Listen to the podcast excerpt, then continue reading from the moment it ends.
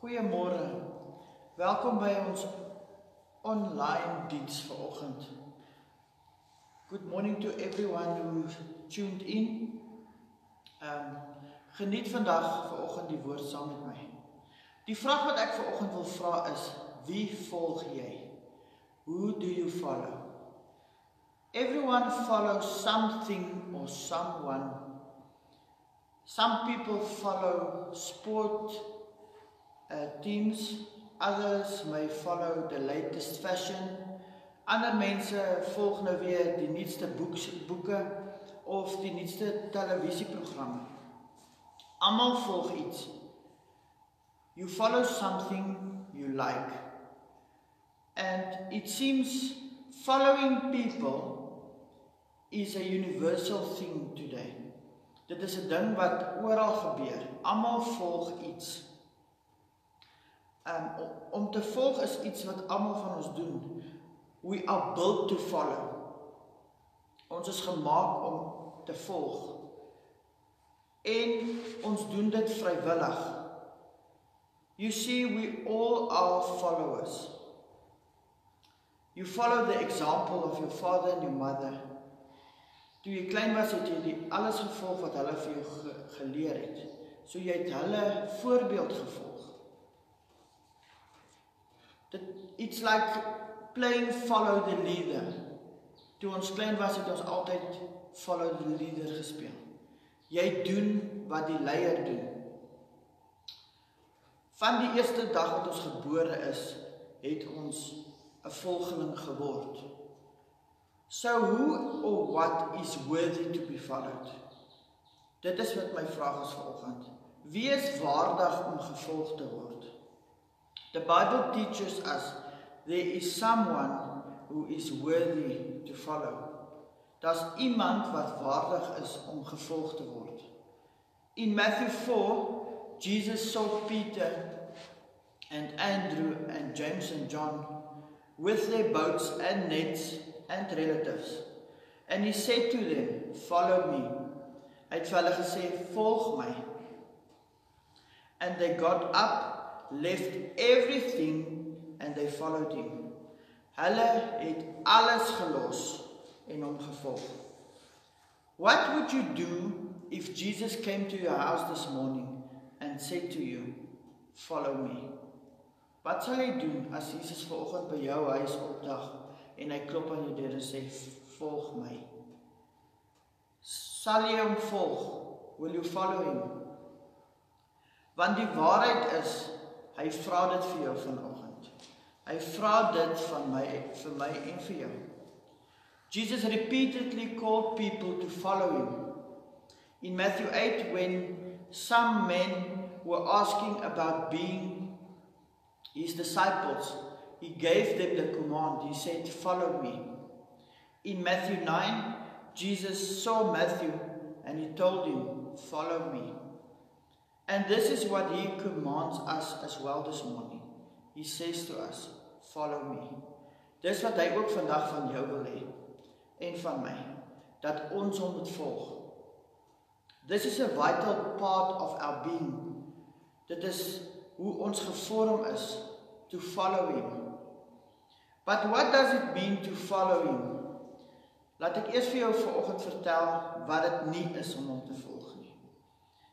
The first point is following Jesus doesn't mean just going to church. Many people say, I follow Jesus because I go to church. But just going to church is not following Jesus. Going to church is part of following Jesus. Dit is net 'n klein deeltjie van om Jesus te volg. You can go to church and not be a follower of Jesus. So don't think you are a follower, follower of him if you go to church. All kinds of people who belong to the devil still go to church. A lot of them still sit in church. Going to church is not the same as following Jesus. The second point is following Jesus does not mean just believing in who he is.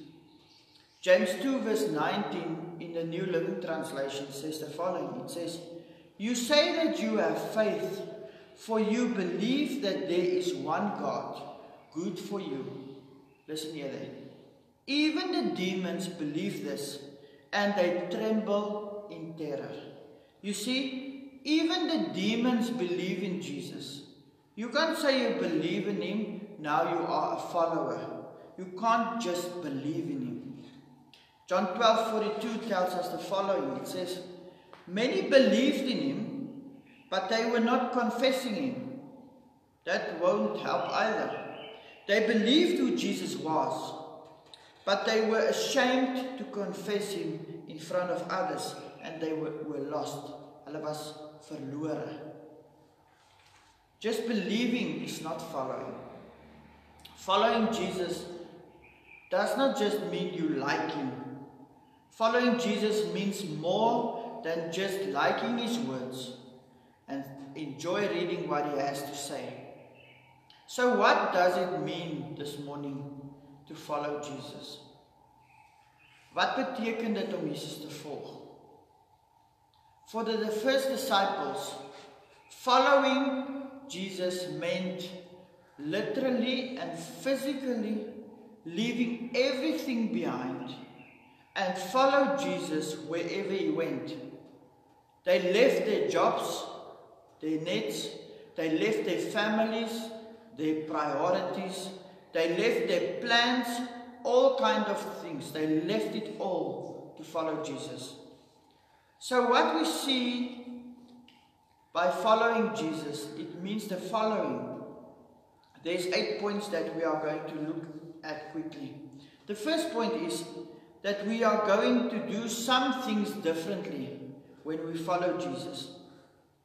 There must be some things that we must leave behind.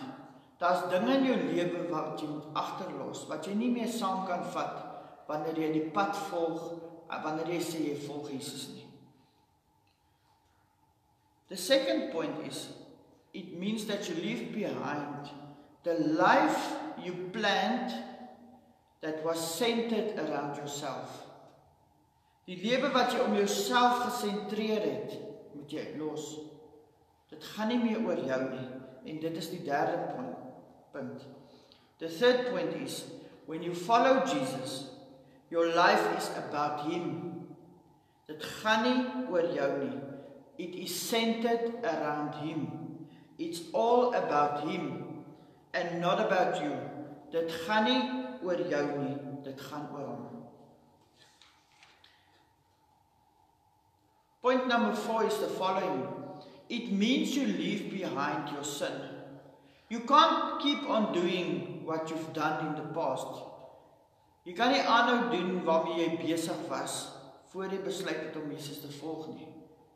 You must leave your sin behind to follow him in a new and a holy life. Jesus said to the adulterous woman in John 8, He said to her, Neither do I condemn you.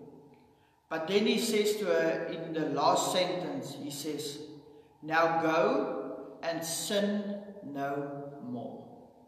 You see, hy het vir haar gesê, gaan en moenie meer sondig nie.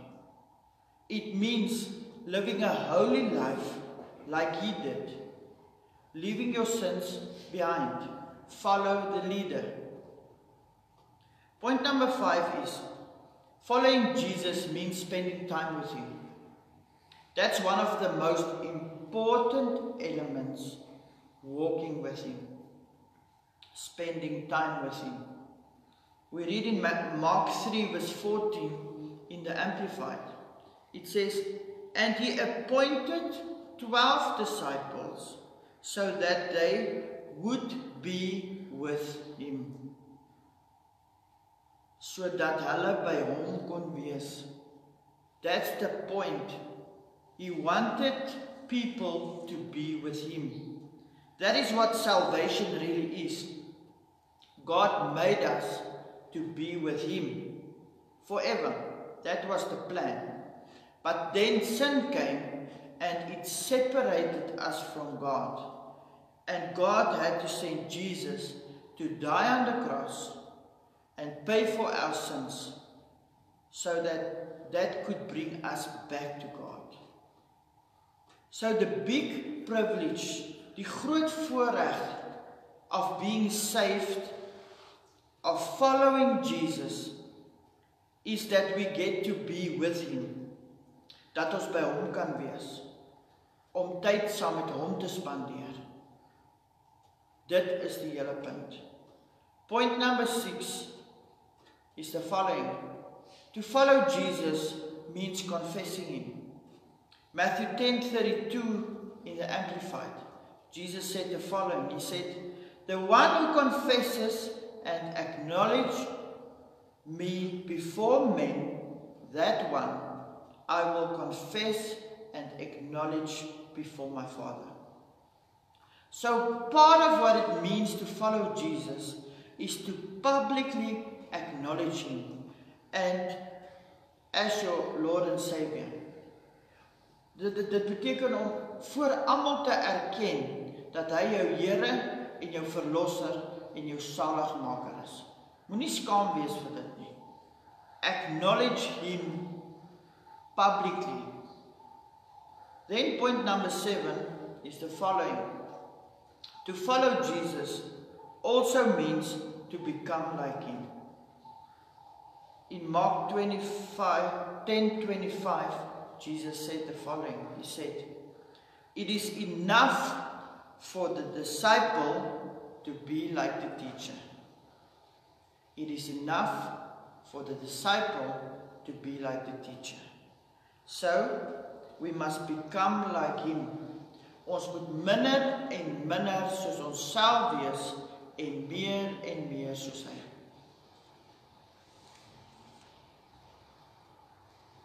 Last point. Die laaste punt is punt nommer 8. Point number 8 says following Jesus also means loving him. In Matthew 10:37, Jesus says the following. He says, "He who loves father and mother more than me is not worthy of me."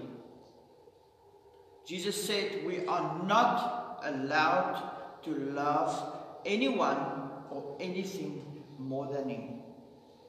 Jy mag vir niemand liewer wees as vir hom nie. We must love him more than anything. Bo alles moet jy die liefste wees vir hom. All these things are part of what it means to follow Jesus. It means to leave some things behind, to confess him publicly, to spend time with him, to become like him, and to just love him. Just love him. He's your father. Can you say that you are following him this morning? Kan jy waarlik sê dat jy hom volg? As you as you follow Jesus, your life is all about him. He is the center of your life. Hy is die kern van jou lewe. Jesus said in Matthew 4:19 he says, "Follow me and I will make you fishers of men. As you follow people, as you follow Jesus, people will become the focus of your ministry. When Jesus walked here on earth, he was all about reaching and teaching and caring for other people. His ministry here on earth was all about touching people. Hoe raak jou lewe ander mense vandag? Raak dit hulle positief of raak dit hulle negatief? Because that is what we must do. We, when we follow Jesus, we follow his example and we must do what he did. Jesus loves the people around you. I actually thought about this this morning. Vanoggend toe dink ek daaraan dat wanneer jy om jou kyk en jy hou nie eintlik van iemand wat naby jou is of wat jy sien nie en jy besluit jy ek hou nie baie van daai persoon nie. En vanoggend toe toe toe laat val die Heilige Gees dit so in my om te sê daai een wat jy sê jy hou nie van nie. Jesus loves that one. Jesus loves the people that you see every day. So minister to the people that Jesus loves. Following Jesus is all about loving people. We are to get into the Word of God every day for the purpose of learning to love Him and love His people like He does. And if we are not doing that, we are missing the point. Moenie dit mis vanoggend nie. He says, "Follow me and I will make you fishers of men." Vissers van mense. How are you doing this morning at following Jesus? Are you fishers of men? Are you reaching people positively? Are you caring for them? Are you touching them? That's what following Jesus is all about. I'm finishing off this message today. This is what Jesus is still saying to us today because he is the same yesterday, today and, and tomorrow. Hy is dieselfde gister, vandag en môre. So ons kan nie sê hierdie woord is 'n ou woord wat Jesus duisende jare terug gesê het nie. Hy is dieselfde vandag nog. Hy sê dit vandag nog en hy gaan dit môre weer sê. He still says follow me. Respond to him. Tell him, yes Lord, I will follow you. Follow the one who is worthy to be followed. The leader of all leaders. Moenie net die wêreld volg en dink dit gaan vir jou iets in die sak bring nie, want gaan nie. Make sure today, do you follow the world or do you obey Jesus when he says to you, follow me? He is worthy to be followed. Don't wait. Get up and follow him. Staan op en volg hom volgend. Vandag nog. Moenie dit mis nie. Asseblief moenie dit mis nie, want na vandag kan jy nie sê jy het nie geweet jy kan ook vir Jesus volg nie. Maak seker dat jy die regte besluit neem en dat jy die regte leier volg. Volg Jesus en jy sal nie 'n fout maak nie. In Jesus naam. Amen. Father, thank you for this word and thank you for the opportunity to share your word with others. Lord, we will follow you. Here ons ons besluit om U te volg en dit is die besluit wat ons lankal gevat het. Maar Here, ek bid dat U vir ons sal lei. Lead us, Lord. We will follow. We love you We praise you and we exalt you for who you are. In the mighty name of Jesus. Amen. Mag jy 'n lekker Sondag vandag hê en 'n geseënde dag. Volg Jesus in die naam van Jesus. Amen.